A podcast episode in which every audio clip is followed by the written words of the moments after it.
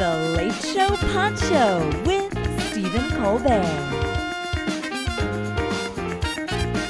You know, folks, I spend most of my time right over there surveying the news tundra, carefully gathering the most topical mammoth tusks and stripping their rinds using the sharpest late breaking bone chisels. Then I saw them into manageable sections and used my fret saws, gauges, and adzes to carve the magnificent 12th century ivory chess set that is my nightly monologue. But sometimes, sometimes, folks, Sometimes I fall off the back of a stolen fire truck, siphon some gas out of a hearse in a Waffle House parking lot, pour it out on a grid, then toss a stolen Zippo at it and haul slashed tires and busted shipping pallets into the squares to play the deranged loner's tic tac toe of news that is my segment.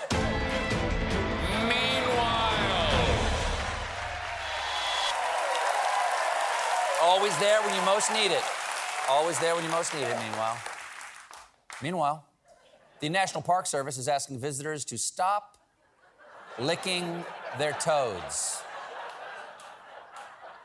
Though a more honest headline would be National Park Service sighs, throws up hands, and says, I guess we have to actually say this out loud now stop licking the frogs, you dinguses. As you may have guessed, these nature loving idiots are licking these frogs in an attempt to get high. The amphibian in question is the Sonoran desert toad, which secretes a toxin unlike any other found on the planet. Fun fact a toxin unlike any other found on the planet was also the original slogan for sugar free Red Bull.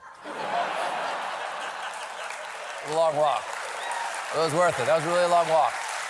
But you know what? We had a refreshing sugar free Red Bull at the end. Meanwhile, as I'm going to say some sort of art statement, an inventor has made a VR headset that kills the user if they die in the game. It does this with three explosive charge modules that sit above the screen aimed directly at the user's forebrain, which would obliterate the head of the user. Man, people are getting way too intense about Wordle. Broke? Broke is good. I like Dream. Meanwhile, according to a new survey, uh, due to rising Thanksgiving costs, some folks are planning to keep gathering small, make fewer dishes, and ask guests to bring something to the table. That is going to be some fun phone calls. Hi, Aunt Brenda.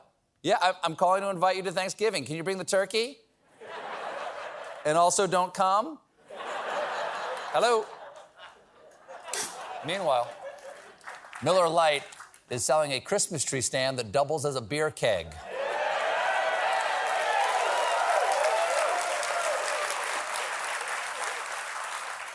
What a magical way to ruin Christmas. Meanwhile, the actual King of England, King Charles III, is selling chic leather dog poo bag holders at his royal estate.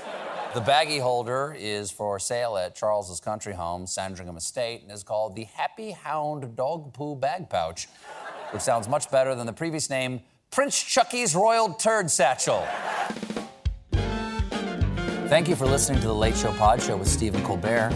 Just one more thing if you want to see more of me, come to the Late Show YouTube channel for more clips and exclusives.